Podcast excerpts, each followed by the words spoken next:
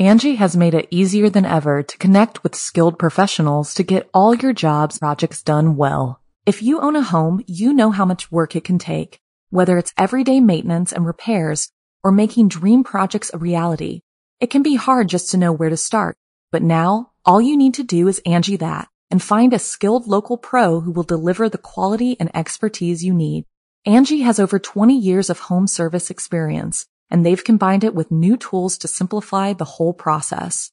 Bring them your project online or with the Angi app, answer a few questions and Angi can handle the rest from start to finish or help you compare quotes from multiple pros and connect instantly, which means you can take care of just about any home project in just a few taps. Because when it comes to getting the most out of your home, you can do this when you Angi that. Download the free Angi mobile app today or visit Angi.com. That's A-N-G-I dot com. When you need mealtime inspiration, it's worth shopping Kroger, where you'll find over 30,000 mouthwatering choices that excite your inner foodie. And no matter what tasty choice you make, you'll enjoy our everyday low prices, plus extra ways to save, like digital coupons worth over $600 each week. You can also save up to $1 off per gallon at the pump with fuel points. More savings and more inspiring flavors make shopping Kroger worth it every time. Kroger, fresh for everyone. Fuel restrictions apply. Look, Bumble knows you're exhausted by dating. All the must not take yourself too seriously and 6 1 since that matters. And what do I even say other than hey? well, that's why they're introducing an all new Bumble with exciting features to make compatibility easier, starting the chat better, and dating safer. They've changed, so you don't have to. Download the new Bumble now. The following program is a production of Chilling Entertainment and the creative team at Chilling Tales for Dark Nights, and a proud member of the Simply Scary Podcasts Network. Visit simplyscarypodcast.com to learn more about this and our other weekly storytelling programs, and become a patron today to show your support and get instant access to our extensive archive of downloadable ad-free tales of terror. Thank you for listening and enjoy the show.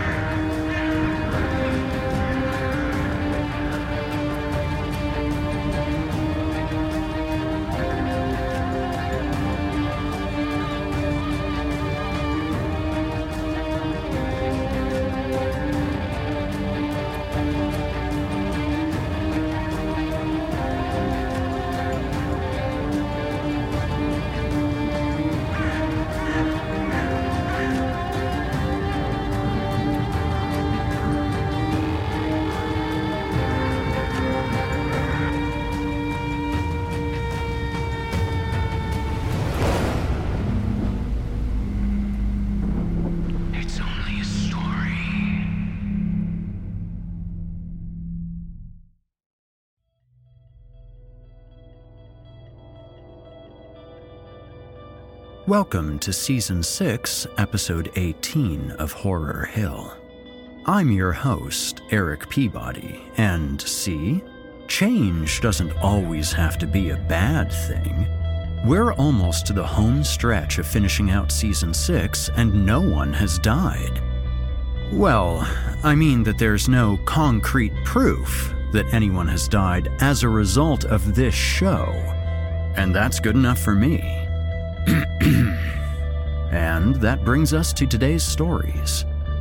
Tonight's two tales are pretty intense, friends, much like my introduction this evening. And, of course, you know what's skulking just around the proverbial bend the omnipresent ad break. You're listening to the standard edition of this program. If you'd like to show your support and enjoy ad free versions of this and all of our other episodes, as well as hundreds of tales from our audio archives dating back to 2012, visit simplyscarypodcast.com and click Patrons in the upper menu to sign up today to get instant access from our friends at Chilling Tales for Dark Nights. did I mention they're ad free? Thank you for your support. Now, allow me to escort you to a place where the sun dies and nightmares come to life. Welcome, listener, to the Horror Hill. You haven't found the darkness, the darkness has found you.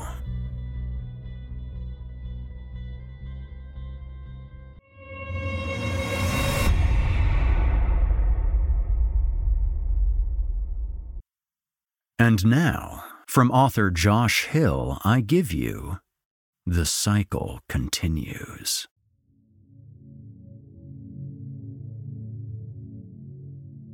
Thanks, Mom. Talk to you later. Love ya.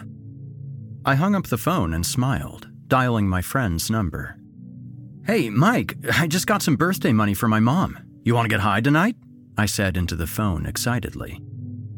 Nah, man, I got that new job I told you about, and I'm not trying to get fired again, Mike grumbled. Dude, you're a fucking mall Santa, and Christmas isn't for another two weeks. There's plenty of time to pick up some shifts, I replied, annoyed. I'm not fucking this up, bro. Call me back after Christmas time and we'll get high as fuck, Mike uttered. Whatever. I sighed, hanging up the phone. I met up with my dealer later that night. I need something new, man. This doesn't do shit to me, I said as I tossed the baggie of cocaine back to my dealer. All I got, man, he replied, his brown front tooth wobbling as he leaned over to pick it up. Whatever, I said through gritted teeth. I turned around and headed towards my flat. I fumbled my key into the lock and rushed inside to my laptop. I flung it open and began to research any new way I could get high. I had done nearly everything at that point. After hours of searching, I came across a thread on some sketchy website with a lot of pop up ads. What drug gave you the craziest trip? asked user James T20. I scrolled and scrolled past tons of stories about drugs I had tried a hundred times. When I was about to slam my laptop shut in frustration, one reply caught my eye. A trip that I never came back from. Posted by user JP. The post described a mind altering, time bending hallucinatory trip straight out of fiction. I scoffed and went to bed thinking about the bullshit story I'd just read. That night, I dreamt of meeting JP. He was an older man, maybe mid 70s, with a long gray beard, sitting on a mattress with no sheets in a dimly lit room. The room had yellow stains on the walls where the brown wallpaper had been torn away, and parts of the ceiling were empty, exposing framing and ventilation. There was garbage, rotting food, and clothes strewn about, and a voice was repeatedly shouting, No! I turned around to see where the voice was coming from and woke up. It was 4 p.m. I had slept for over 15 hours. What the fuck? I said to myself under my breath. Although I didn't believe JP's story, I wanted to. I opened up my laptop and his comment was still open. I clicked on his profile. The post I had read was his final post, but he had a lengthy post history. Through my research, I found that his name was John Paul, and he has had more experience with drugs than even I did. I scrolled through more and more of his posts until I found one about rental prices in Virginia. I live in Virginia. I furrowed my brow and clicked on the post. JP was asking about rent prices in a town called Acton, not far from mine. I sat up in my chair and opened a new tab in my browser. I typed Acton Town Directory into the search bar. I opened the City of Acton website and clicked on the Residents tab. I searched John Paul and found that there were two. One was born on September 6, 1992, and lived at 23 Burnsburg Crescent, and one was born on December 11, 1946, and lived at 113 Werner Drive. Guided by impulsivity and a need to chase a new high, I hopped into my beat up pickup truck and drove to Acton. Turn left in half a mile, and the destination will be on your right, my phone told me. I stared in awe at the enormous house when my phone told me I had arrived. I rang the doorbell and saw the camera light on the doorbell illuminate. Who are you? A woman's voice asked through the speaker on the doorbell. I'm looking for John Paul, I uttered. Are you one of his patients? The woman asked. Uh, no. I just had a question about a post I saw on.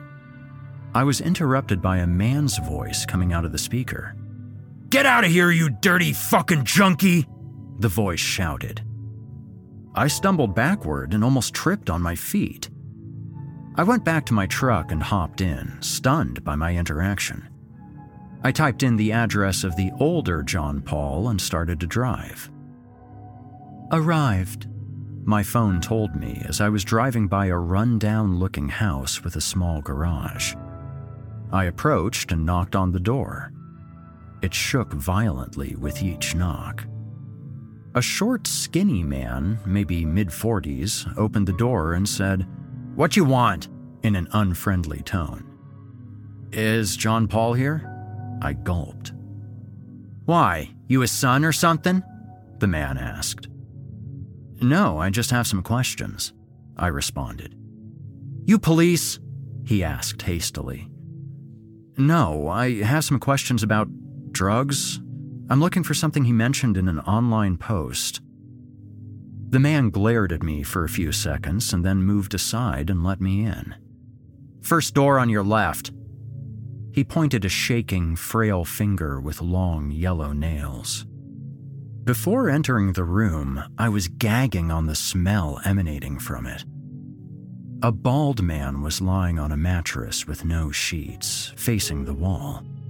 A single light bulb was in the middle of the room, shining a dim yellowish light on the rotting food and clothes on the room floor. The man turned and sat up, running his fingers through his long gray beard. Not again, he muttered his eyes meeting mine. I have some questions. I stopped when JP put his finger to his lips, shushing me.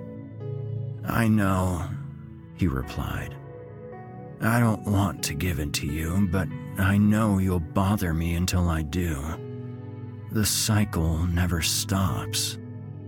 He looked disappointed in me. So you can tell me about the drug? I asked. It's easier just to show you, he said, reaching under his bed and pulling out a massive syringe.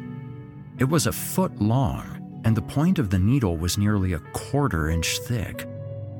Holy, I began. Holy fuck, yeah, I know, JP interrupted. He handed it to me. Go into the next room and fill the needle from the third bucket. Make sure it's the third bucket. Entering the room, I saw five paint buckets filled with sludge like fluid. I approached the third bucket and looked inside. Its contents were completely black.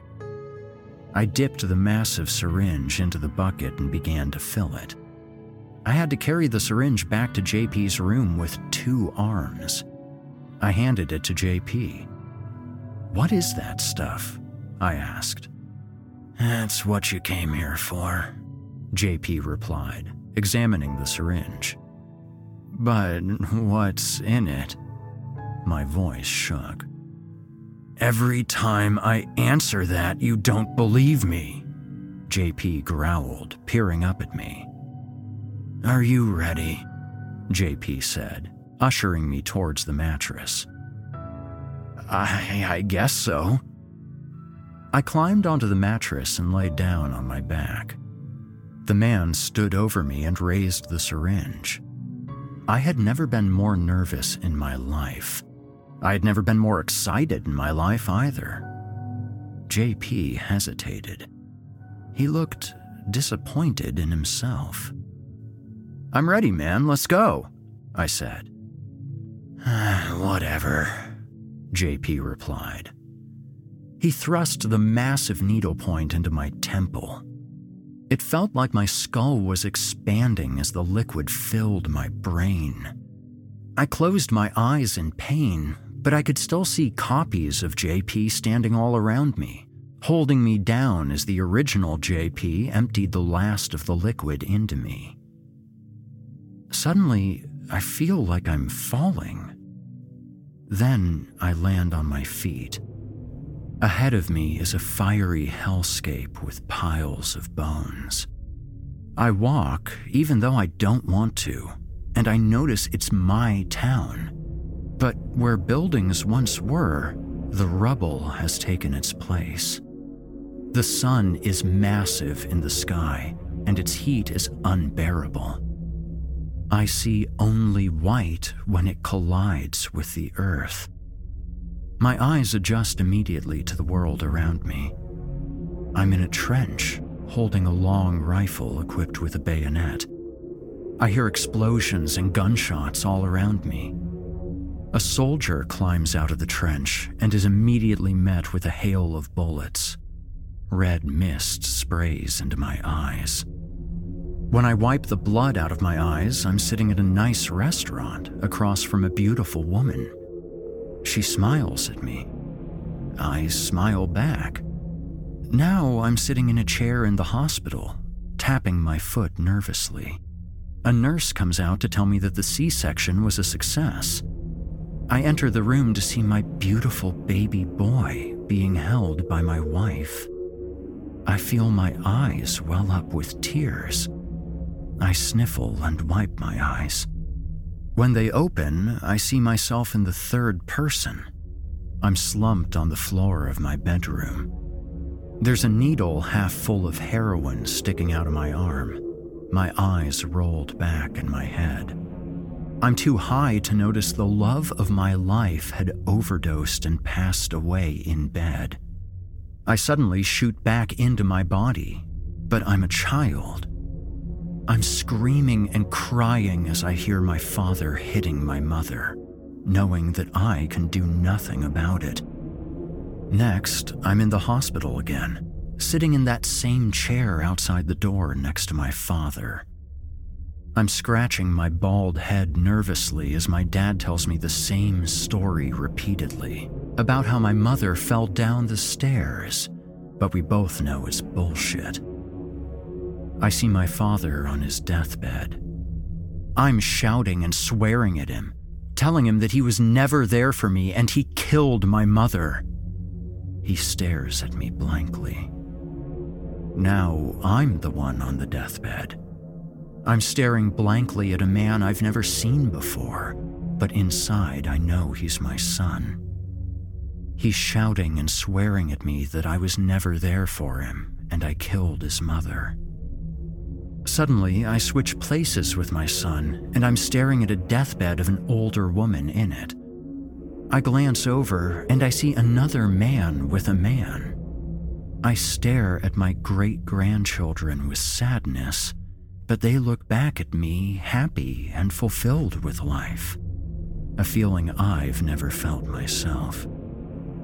Each time I blink, a layer of their skin is missing. They're slowly decaying right in front of me.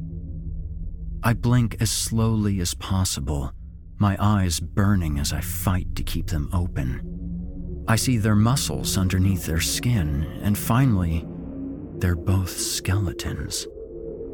I turn around to look out the window. Outside, I see space. I look down at myself, and I am in armor. It's bright white, and my helmet has a holographic display of my mission details, ammo count, etc. Suddenly, the floor under me opens, and I fall thousands of feet to the ground. I slam down to the ground without feeling as lasers fly past my head. I look to my right, and I see someone that looks like they got hit by one of these lasers vaporized instantly. Something flies by me at an impossible speed, and I fall. My helmet cracks, and my eyes are sucked out of my head from the air pressure. Now I'm floating in a dark void. There's no sound at all, and I have no thoughts. In the distance, I see a small, bright ball slowly expanding, and then I hear a bang, and everything goes dark. I am sitting alone at the table in my kitchen. Papers sit in front of me, stating that a child protection agency has taken my son. I am filled with rage. I see my funeral. There are a few people there. No one is crying. JP shakes me awake. He says I need to eat. It has been days. He hands me a straw that leads to a bowl of soup. I suck on the straw. I stare up at the walls. Hands are poking out of the walls, tearing away at the wallpaper. The wallpaper is torn away, and multiple versions of me, all of the different ages, come out from the wall, leaving a yellow stain where they came from. They line up in front of me, youngest to oldest. As I get older, I get sadder. My oldest self tells me I wasted my life and pulls out a knife and slits his wrists. My second oldest self does the same until I see toddler me drag a knife across his wrists. I look down at the floor. The room is filling with blood, but there's a drain plug at the bottom.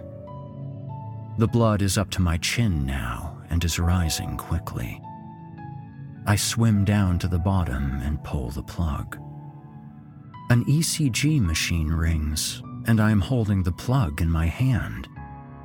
I have torn it out of the wall, and I turn my head to see myself in the bed. I am thanking myself. I sit upon my mattress with no sheets and vomit all over my long gray beard. I hear a knock at the door and my roommate answers.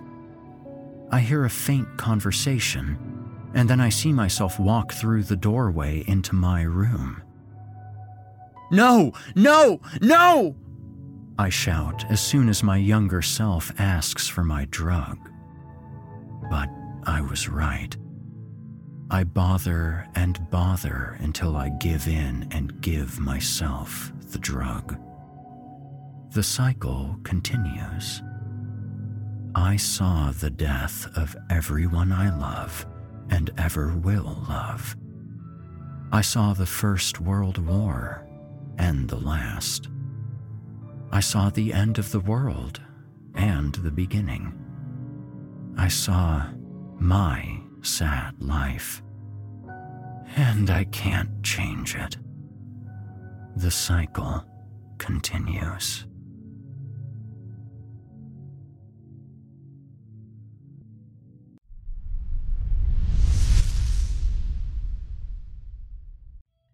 Angi has made it easier than ever to connect with skilled professionals to get all your jobs projects done well. If you own a home, you know how much work it can take whether it's everyday maintenance and repairs or making dream projects a reality.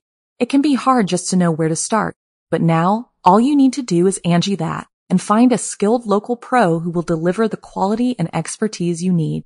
Angi has over 20 years of home service experience and they've combined it with new tools to simplify the whole process.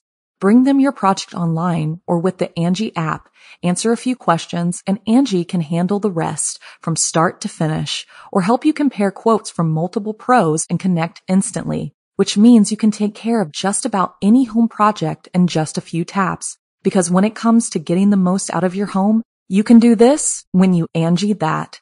Download the free Angi mobile app today or visit Angi.com. That's A-N-G-I dot com.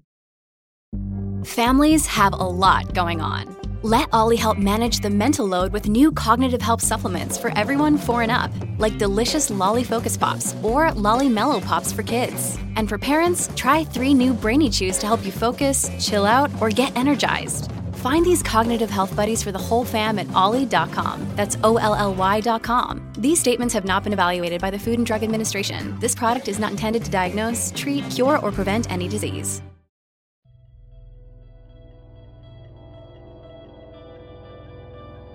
You've been listening to The Cycle Continues by Josh Hill. Whew, well, that was certainly something else. Why not go back in time and close it out PSA 90s style? Listeners, don't do drugs. And no, I don't mean the devil's lettuce. I mean the heavy stuff. Because this is your brain. And this is your brain on drugs.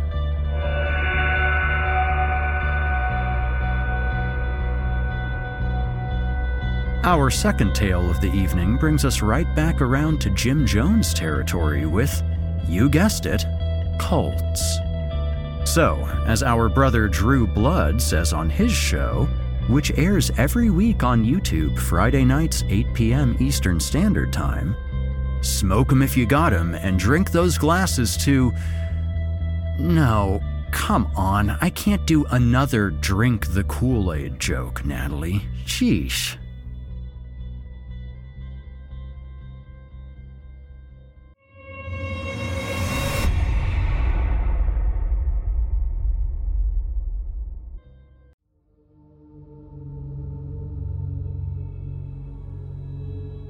I turned to the clock on my nightstand, and through the squints of my eyes and the darkness, I saw a green 304 staring back at me, blinking.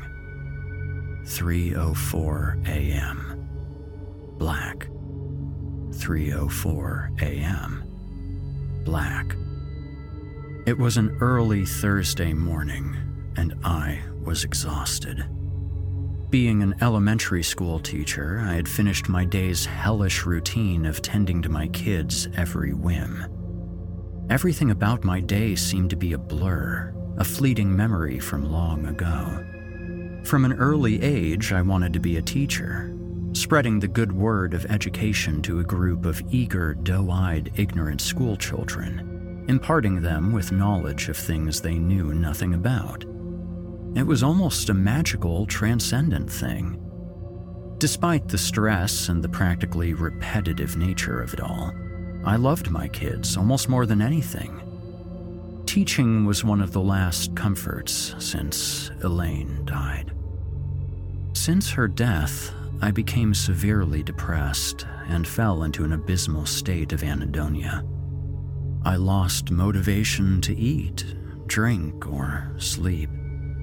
In the days since her passing, I tried to take my mind off it, replacing it with work, my kids at school, or trying to bask in the memories of Elaine. Yet, nothing helped. I would lie awake most nights, staring into the darkness of our lonely bedroom. Even odder, I hadn't dreamed since Elaine passed. However, on that night, something unexpected happened. I closed my eyes and let out a deep sigh. My eyelids felt heavy. I could feel my body giving in to the temptress known as slumber as I slouched down and felt my frail fingers fall from the magazine I was reading. I closed my eyes, and then I saw nothing. I recoiled, my heart racing. I felt like I had been shot. That's when I noticed there was no bed below my body. I was standing upright in a mysterious colored fog, a deep green mucus like mist. I found myself barefoot, upright in a cold, snow like substance scattered everywhere. It felt warm, yet an odd gray color speckled with purple that disintegrated as I touched it. The air smelled of stale salt water and algae on a cold morning, like a creaky old dock. I felt a warm breeze beneath my torso and looked down, realizing I was standing in my same attire pajama pants with no shirt. I felt an oily, sweaty matter appear on my chest. The moisture was wet and humid, disgusting, and crawled up my skin like a spider. In this place, time stood still, yet my imagination was racing. I closed my eyes as tightly as I could and pinched my forearm. I opened my eyes and again did not see my bedroom. No bed, no lamp, no dresser. There was nothing. I saw nothing, and that I was still there. I saw the same sight as before the eerie green fog, and every inch of this place looming down on me. I was not in my familiar position on the left side of the bed. All I could do was look in bewilderment. I, a young 20 something schoolteacher, could not conjure something like this up.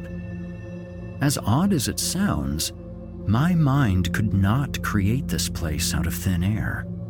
This place was far too complex and abstract from anything I could imagine. The clouds were shapeless. I couldn't make out any outlines. The clouds were forms I had never seen before, with innumerable edges, yet curved and swirling. The sky was dark green, with streaks of red flowing throughout the overcast substance. I thought of the aurora borealis, but this aurora was not of wondrous beauty, but instead filled with fear and an intense sense of dread. I walked forward in the mysterious substance. I took a couple of steps forward, seeing the light piercing the fog. A yellow light penetrated the mist in front of me. The mist felt humid as drops of a disgusting warm liquid slid down my face like a fat, juicy insect hitting a glass window, slowly moving downward and striking my bare feet. Curiously and cautiously, I walked towards it, arms outstretched. Even in the light pierced fog, I could not see my hands in front of me as I exited the mist, I noticed that I was above a large cavern on a plateau. Gray and purple speckled rocks lined the nearby mountain's sides, sloped downward, protectors of the gargantuan cavern below. Below my gaze, there was a gathering of people in a clearing, at least 13. I felt almost relieved when I saw these figures in my dream because I thought this nightmare would end if I could talk to one of them. I wanted to call out to them. The group's mysterious presence seemed to beckon me. I opened my mouth to call out to them, but my words were cut short by what I saw next. The people stood in a circle, holding hands. I studied them closer and what attributes they had shook me to my core. Their flesh was torn in chunks from their bodies, and their hair ripped from their scalps. Men and women were dressed in the same garment an oversized, hooded crimson cloak with a mysterious gold pattern. Around them, the fog seemed to rise to the sky above them. They stood, silent and unmoving. I peered from behind the rocks to see them raise their index fingers into the air, synchronized. In an instant, multiple red glowing beams of light shot into the sky, cracking the sky open with a thunderous roar. After this event, the men began chanting in a low baritone groan that sent shivers down my spine. The language was ancient and resembled something otherworldly. Their mouths poured as they chanted creaks, groans, clicks, and guttural lyrics. Their singing never ceased, continually over and over, never stopping for so much as a breath. Their singing, or rather chanting, was almost eternal as if they had been doing it for thousands of years. I studied the group of women closer. The women's heads were shaved, just as those of the men were. They chanted in unison, none of them missed a beat. The cluster of women's skins resembled a molded cheese, white, yellow, with a greenish hue protruding from their veins. Their pale skin looked disgusting in the lighting surrounding them. As my eyes scanned the people, what I saw broke my sanity. My heart sank into my stomach as I studied the row of women closer. On the far right was the love of my life, Elaine, standing in the same crimson attire as the others. She stood solemnly and recited with the others in the same monotone, odd language. At the mere sight of this plagued version of the love of my life, I wanted to scream and get her attention. Elaine's face was pale and emotionless, unlike her usual self. Elaine looked different than she did six years ago when I had last known her. Her arms were covered in strange scars and scratches. Elaine lifted her arms and continued chanting. I heard a loud, animalistic roar rise from the fog behind me as she did so, which rattled the ground beneath my feet. A thousand knives were sharpened with a rusty tool. A dentist's shrapnel scraping up against freshly polished teeth. I felt every hair in my body stand on end at that moment. The individuals stopped chanting and they stood in silence, looking above them. My eyes focused on the sky above. The sky was no longer green, but a melancholy atrocity. The atmosphere was swirling into a color that I had never seen before.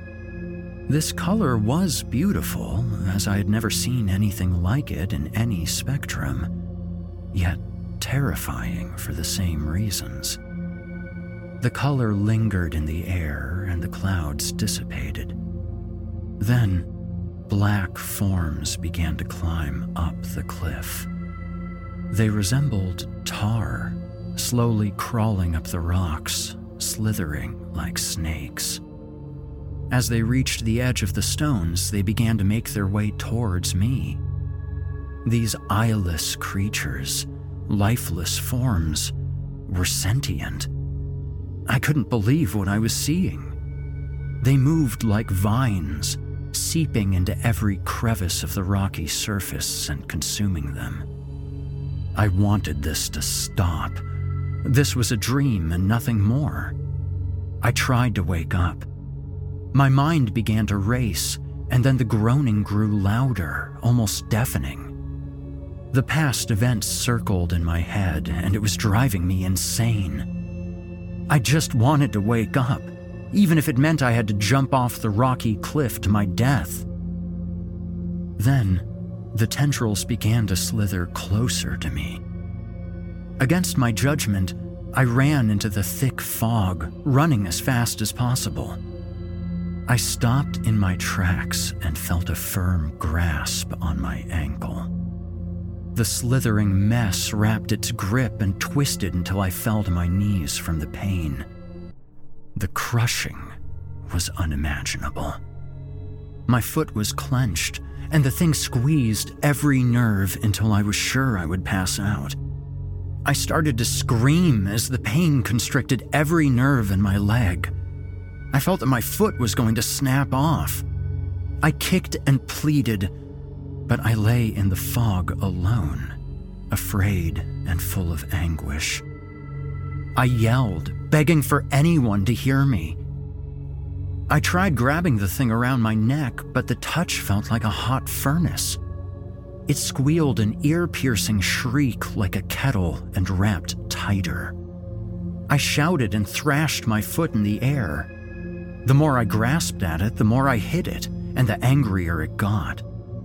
It grabbed my leg in a vice grip, and then I woke up. In a flash, I blasted upright. My heart was pounding, and I found myself back in my bedroom. I was drenched in sweat, and my skin still felt cold, like the dew on the ground where I was in the dream. I looked over to Elaine's side of the bed and saw her stuffed elephant. I grasped it and held it to my chest, inhaling the sweet, intoxicating aroma of Elaine, the smell of her perfume. It was still on her pillow, though slowly fading away. As I got out of bed, I collapsed and hit the ground with a loud thud, landing on my knees. I noticed a sharp pain coming from my ankle. I grabbed the cord to the lamp during my fall, which caused it to fall to the floor in shards. I stood up, sat on the edge of the bed, and looked down at my leg. What I saw shocked me. It shook me to my core. The memories from the night's previous dream hit me like a softball to the skull. I shook my head, dumbfounded. I couldn't believe what I was seeing. There, with a distinct purple hue, was a bruise. It was a bruise wrapped around the top of my foot in a perfect circle. That day, I tried to take my mind off Elaine. The nightmare left me tired and on edge, despite it being a dream. I had to be crazy to think that the dream was genuine. But how do I explain the bruise on my ankle? Was it from the fall? I did my best to shake it off. It was Friday, after all, which meant the weekend would be here soon. I just had to make it through the day. I hobbled to work and let the students have a bit of a free day. I bargained with them and said that if they could stay in their seats and keep the noise down, I would let them spend the rest of the afternoon watching a movie. The day went by fast, and before I knew it, the last bell rang. I gestured goodbye to my students, telling them to have a good weekend, though not as enthusiastically as I usually did. As I did so, something odd happened. I reached into my pocket for my keys and noticed they were gone. I looked all over my desk, drawers, the wastebasket, and the classroom floor. I looked under my desk and still I found nothing. I began to feel a sense of worry growing from my core. Where were my keys? I know I had them here. Mr. Hughes, sir? I turned around to see little Susie Oakley, a girl from my class. Susie was one of my favorite students. She never gave me any trouble and was always attentive. She stood smiling in front of me, like a hole in space, wearing a beautiful dress. It was the oddest dress I had ever seen. It was a lovely dark red dress with luscious gold patterns falling on the hem. The smile that stretched across her entire face complemented her golden hair. Another day is here, and you're ready for it. What to wear? Check. Breakfast, lunch, and dinner? Check. Planning for what's next and how to save for it? That's where Bank of America can help. For your financial to dos, Bank of America has experts ready to help get you closer to your goals. Get started at one of our local financial centers or 24-7 in our mobile banking app. Find a location near you at bankofamerica.com slash talk to us. What would you like the power to do? Mobile banking requires downloading the app and is only available for select devices. Message and data rates may apply. Bank of America and a member FDIC. An official message from Medicare. A new law is helping me save more money on prescription drug costs. Maybe you can save too. With Medicare's Extra Help program, my premium is zero and my out of pocket costs are low. Who should apply? Single people making less than $23,000 a year or married couples who make less than $31,000 a year. Even if you don't think you qualify, it pays to find out. Go to ssa.gov slash extra help. Paid for by the U.S. Department of Health and Human Services. Susie held out my keys between her fingers. Looking for something? She giggled. I found them. Susie laughed and handed them over. They plopped into my hand, and I laughed along with her in disbelief. How did she get these? Never mind, it wasn't important. I probably looked silly, searching like a madman still on edge from some nightmare searching for his keys. I regained my composure. Thanks, Susie. My voice trembling and nervous, still recoiling from my frantic search. I think I'd lose my mind if I couldn't find these. She smiled and headed towards the door. Suddenly, she stopped and turned to me. That's just like when you lost them at the beach house, she blurted out. Remember in Key West? I was taken aback. What did Susie just say? Beach house? Key West? Susie, what did you say? I said, Have a nice weekend, Mr. Hughes. Her voice was like a precious bird's sweet melody. Susie waved to me once again. I gotta catch the bus, she called out to me. See you Monday. And before I could respond, she bolted out the door, laughing, catching up with a group of her friends, leaving me in the classroom alone. The beach house? The beach house in Key West? I never told that story to anyone. The only other person who knew that was Elaine. On our trip to Florida, I accidentally locked the keys inside our beach house. Did I hear things? Did I understand that right? How did Susie know that? That night, I went to the bar. It had been so long since my last drink. I wanted to get my mind off the day, trying to forget the odd incident with Susie, the dream. It was just one incident. You're just nervous from last night. Susie doesn't know. Nobody knows about that. Maybe you told your students a long time ago. Y- yeah, that must be it. I felt a vibration on the table in front of me. I picked up my phone and saw my wife's number. I knew that it was a telemarketer spoofing her number. I was going to be as vicious as possible. I had enough of people messing with me. What? My voice was full of annoyance. Hello, the chipper female voice said. We have been trying to reach you about your car insurance. Have you? I replied, silently making obscene gestures at the phone. Because we haven't heard from you, this is our last courtesy call before we close your account. Is it? To speak to a representative, press 1 now, the enthusiastic voice continued. Or, if you are unsatisfied, press 2 to be put on our do not call list. I opened up the keypad and pressed 2. A long pause followed a low bonk. The silence was interrupted and followed by another female voice, more monotone and drearier. I'm sorry, your call cannot be completed as dialed, as the phone number is no longer in service. Then the voice whispered as if she was breathing into my ear. Elaine Hughes is gone. The voice continued. Elaine is gone. Elaine has left. She has gone away. He is waiting for you. Give yourself to him. He is waiting for you. Give yourself to him. He is waiting for you. He is waiting for you. He is.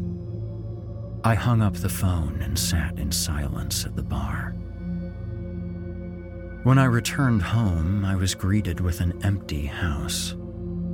It was my favorite part of the day, returning home, turning on the lights by myself and staring into my foyer's abyss, silent without my wife's voice calling out from the kitchen, telling me that dinner would be ready in a jiffy. I missed those nights more than anything. I missed Elaine's presence. I turned on the television to let the audio carry throughout the house. I went to the kitchen to make dinner, which now consisted of heating up leftovers. I shut the fridge and stared at all of our photos. I looked at a Polaroid of Elaine and me, sitting on the couch at our friend's house during a New Year's Eve party. Elaine was leaned over and kissing me on the cheek, wrapped around me.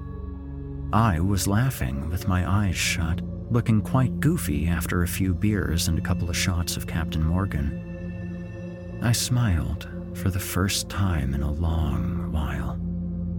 It was my favorite photo of us. A purple and orange tinted throwback photo using the Instacamera she had gotten me for the previous Christmas.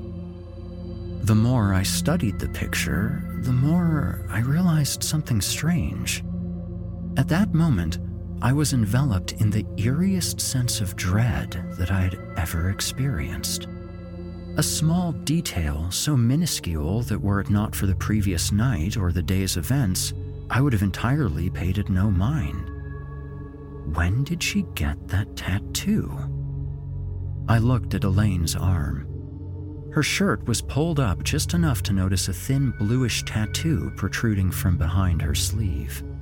It had a round shape at the top and a long form that went down and disappeared behind her sleeve. It couldn't be. I told myself this repeatedly. It was just a flash, a fluke in the Polaroid. I looked at other photos in the kitchen. A picture of us at Matt's pool party, us on spring break, at the zoo. And the tattoo appeared on her wrist in all of them. In the five years we were together, she never got a tattoo. There's no way she had one. Absolutely no way. This was impossible. I had seen her nude before, many times. I had caressed every inch of her body, and I knew that my wife didn't have a tattoo, without a doubt. This was not my mind playing tricks on me, not like the keys, not like the phone call in the bar. A tattoo on Lainey's arm? No. And then I had a feeling. An otherworldly sensation like a chill from far away. In my head, I knew this slight feeling was from deep in the universe, a now off whisper that tickled my eardrums and made me aware of its presence. I felt my head becoming light and sensed an emotion of helplessness. At that moment, I knew that I would return to the dream place like I had visited the previous night. I don't know how I knew this or how I arrived at that conclusion but this feeling nagged and tugged at me, beckoning me to return. And if I didn't, it would drag me, kicking and screaming. I slid down the counter in our kitchen and placed my head between my knees. I wanted it to end. I wanted the pain to go away. I wanted Lainey here with me. I wanted her to hold me and tell me everything would be all right. I wanted to go on with my life. I crawled onto the floor and laid my head down. As I woke, I saw that I was in the same place as before. I knew it was the same place as I had stood the night before. The green sky, the smell of salt water, and that feeling of the unknown. I braced myself once more and hobbled on my one good foot keeping close attention to where I stepped. I walked through the green mist for hours, keeping my hands in front of me. The air was so thick it was suffocating and piercing my throat with every breath. I coughed. Finally, I came to a clearing. A soft, pale figure stood and looked at the sky in front of her in the mist. Standing there was Elaine. My love, my sweetheart, my everything. I almost couldn't believe it. I wanted to tell her everything about the dream last night the girl from my class, the phone call, the tattoo, everything. I ran up to her and hugged her tight, just as I did the morning she died. Elaine, what are you doing? I thought I had lost you. She looked at me with a blank expression. I then remembered her arms. I took her arm and saw that pieces had been flayed from her skin. Her wrists were covered in scars, and parts of her bones were visible through the slits of torn flesh. Her arm was discolored, and gray veins protruded from her skinny, malnourished limbs. Spots of yellow, purple, and brown appeared along her arm, as if she had been struck thousands of times. Oh, baby, baby, what happened to your arm? I pulled her arm and noticed the tattoo on her wrist. Not by a delicate artist, the ink had not been set, but branded by some jagged instrument. I saw tiny purple holes where someone had missed, puncturing her skin. The tattoo was of a crude outline of a man, like the one you would find on those men's bathroom signs, but the proportions were all wrong. The man had a long torso, extended arms, and stretched out legs that made him appear taller than the average man. His head was completely obscured. I grabbed her arm and held her hand close to my face.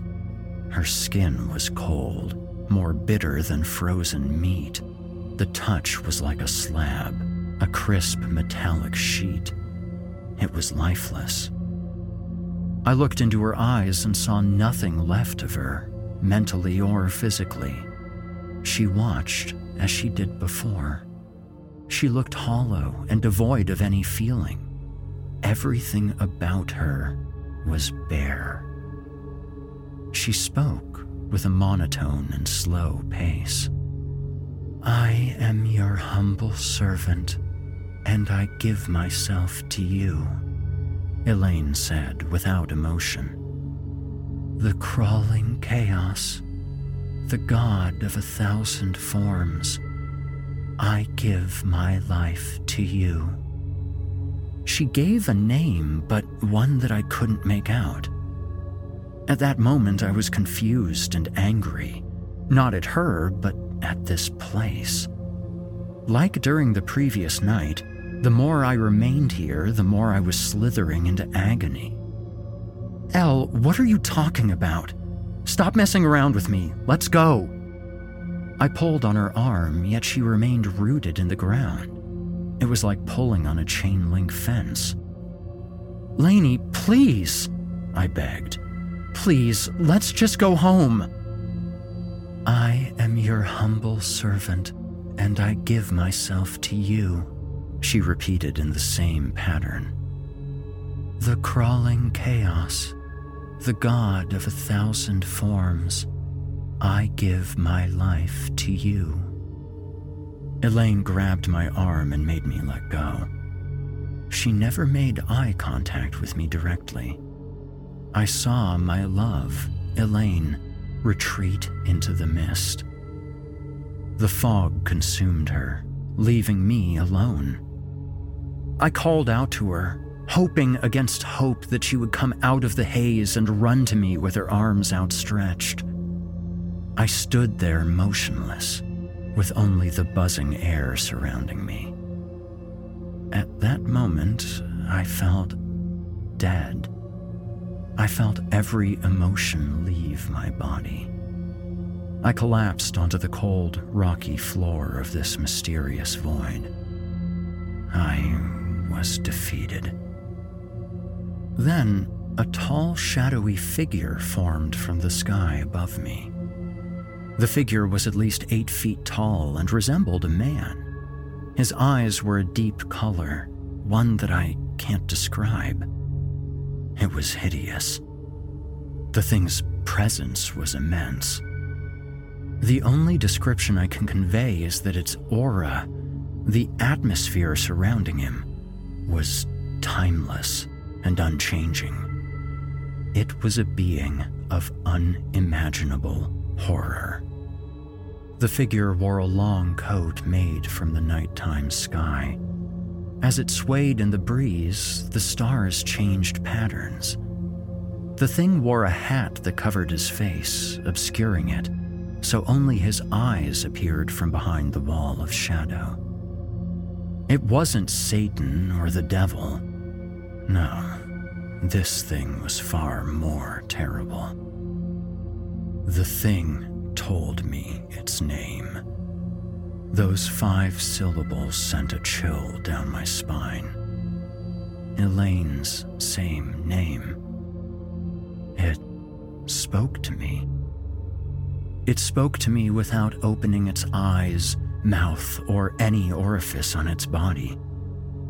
As it spoke, I heard a short whisper, its yawning yet screeching voice that sounded like a piece of metal being scraped across a rock. Each syllable sounded like a hammer falling in an empty, lonely cave.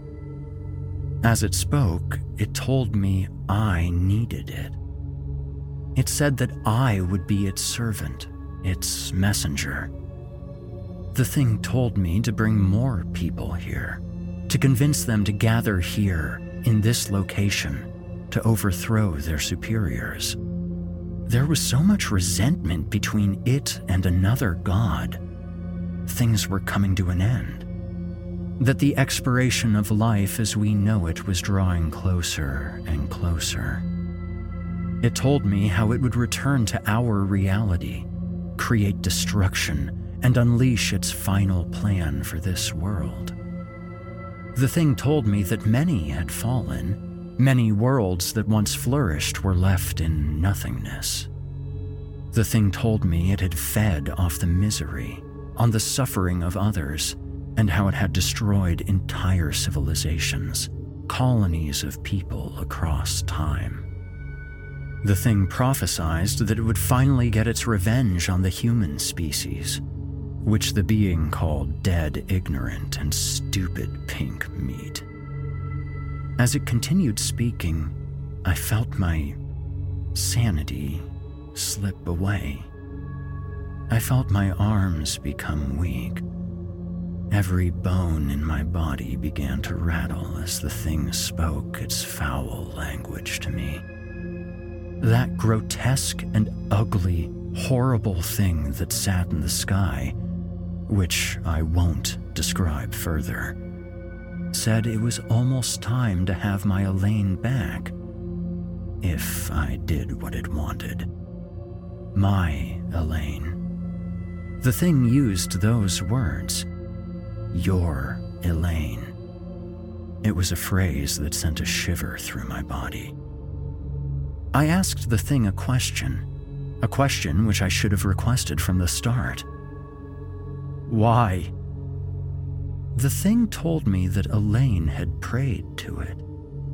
In her dying breaths, she had given her soul to a deity that appeared to her. It allowed her life to continue, serving him in the afterlife. The thing told me that this was the last time I would see it, that I should fulfill my end of the bargain, and if I didn't, the evil thing said, it would crush me and that I would never see Elaine again. I knew what I had to do. If it meant saving Elaine, I would submit myself to this being. I had plenty of family members and friends, all of whom would join me by choice or necessity.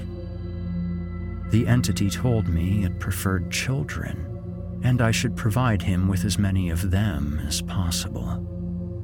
It was for Elaine, I told myself. All for her. Through the written word, I hope to reach more people. I've written my testament here. I've found that the truth of what's beyond our reality is far more terrifying through my account. The elements haunting the human species have never been depicted in their purest form with words or configuration. What lies beyond this world is an abstract plane inhabited by cruel creatures and unsettling beings, which slumber underneath lost cities and gargantuan summits. As a witness to this place and its elements, I feel that it's my job to put my experiences to paper even if not a single person listens to my pleas or records. Here, I write and pen this account in His name, the messenger of the Outer Ones, the faceless God, the God of a thousand forms, and the crawling chaos. I have joined him, and soon you will too.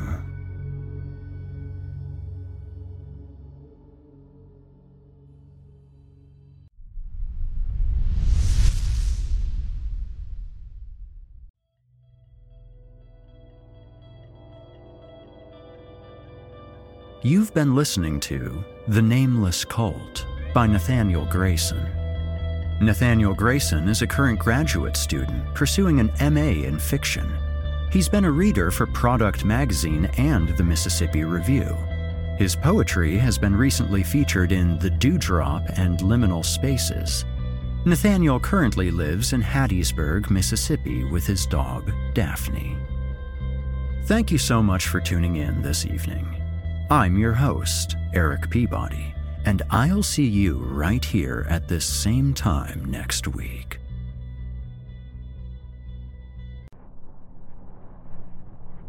Thanks for listening.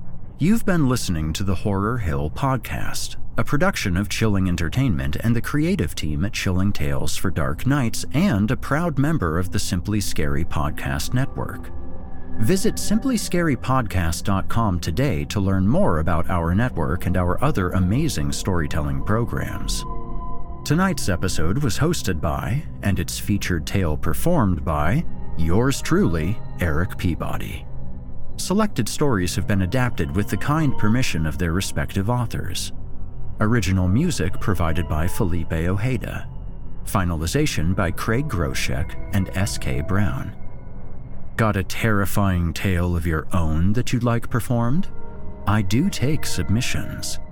Email it to us today at submissions at simplyscarypodcast.com to have your work considered for future production. If you enjoyed what you heard on tonight's program and are joining us on your favorite podcast app, please subscribe to us to make sure that you never miss an episode and leave us a five star review and a kind word. Your feedback means a lot to me. You can also follow Chilling Tales for Dark Nights and yours truly on social media to connect anytime and get the latest updates on this and our other programs. If you're listening on the Chilling Tales for Dark Nights YouTube channel, do us a favor and hit the subscribe button and the bell notification icon as well to get more spooky tales from me and the crew and another episode of this program each and every week. And don't forget to hit the thumbs up button to let us know how we're doing and leave a kind comment. Lastly, don't forget to visit us at chillingtalesfordarknights.com and consider supporting the team by becoming a patron. In addition to helping us out, you will get exclusive access to our audio archives and ad free downloads of all your favorite stories, including those you've heard on this program. As for me, you can hear more of my work on the Chilling Tales for Dark Nights podcast. However, I will be back next week with more terrifying tales to keep you up all night. If darkness is what you're after, listener, your search is over. Yet, let it be known, you haven't found the darkness. The darkness has found you. Angi has made it easier than ever to connect with skilled professionals to get all your jobs projects done well. If you own a home, you know how much work it can take, whether it's everyday maintenance and repairs or making dream projects a reality. It can be hard just to know where to start, but now all you need to do is Angi that and find a skilled local pro who will deliver the quality and expertise you need. Angi has over 20 years of home service experience and they've combined it with new tools to simplify the whole process. Bring them your project online or with the Angi app, answer a few questions and Angi can handle the rest from start to finish or help you compare quotes from multiple pros and connect instantly, which means you can take care of just about any home project in just a few taps. Because when it comes to getting the most out of your home, you can do this when you Angi that. Download the free Angi mobile app today or visit Angi.com. That's A-N-G-I dot com. Our kids have said to us since we moved to Minnesota, we are far more active than we've ever been anywhere else we've ever lived. Moving to Minnesota opened up a lot of doors for us. Just this overall sense of community, of values that, you know, Minnesotans have. It's a real accepting, loving community, especially with two young kids. See what makes Minnesota the star of the North. New residents share why they love calling it home at exploreminnesota.com slash live.